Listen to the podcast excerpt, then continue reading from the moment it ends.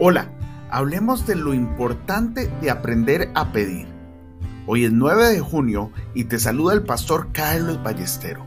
Como todos los días, yo le oro al Señor para que ponga en nosotros un corazón puro y su presencia nunca, nunca se aleje de nosotros.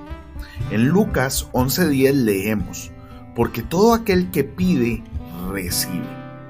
Si no has recibido, pide. Nada hay más difícil que pedir. A veces necesitamos ciertas cosas e incluso sufrimos como resultado de no tenerlas, pero no pediremos hasta que estemos al límite de la desesperación. De igual forma, en el mundo espiritual, lo que nos lleva a pedir es admitir nuestra falta de autenticidad y pobreza de espíritu. ¿Has pedido desde las profundidades de tu total insuficiencia y pobreza si alguno de vosotros tiene falta de sabiduría, que la pida a Dios, nos dice Pablo en Santiago 1.5. Pero asegúrate de que careces de sabiduría antes de pedirla.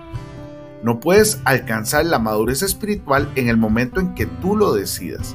Lo mejor que puedes hacer al darte cuenta de que no eres espiritualmente sincero es pedir a Dios el Espíritu Santo basándote en la promesa de Jesucristo. El Espíritu Santo es quien hace real en tu vida todo lo que Jesús hizo por ti. Todo aquel que pide, recibe. Eso no significa que si te empeñas no lo conseguirás sin pedirlo, pero implica que hasta que no llegues al punto de pedir, no lo recibirás de parte de Dios.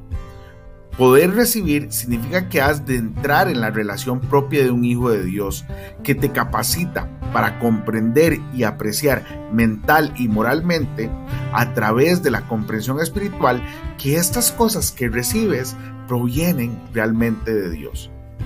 Si alguno de vosotros tiene falta de sabiduría, si eres capaz de darte cuenta de que estás falto, es que has entrado en contacto con la realidad espiritual. No te vuelvas, por favor, no te vuelvas a poner los lentes de la razón humana la palabra pedir significa realmente mendigar. Algunos son lo suficientemente pobres materialmente como, como, para admitir su pobreza y otros somos lo bastante pobres espiritualmente como para reconocer nuestra necesidad y pedir.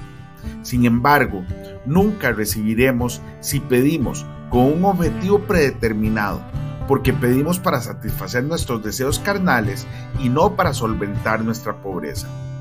Un mendigo no pide por otra razón que por su condición desesperada de pobreza y no se siente avergonzado de mendigar. Por eso nuestro Señor Jesucristo nos dice, bienaventurados los pobres en espíritu. Hoy bendigo tu vida en el nombre de nuestro Señor Jesucristo. Amén y amén.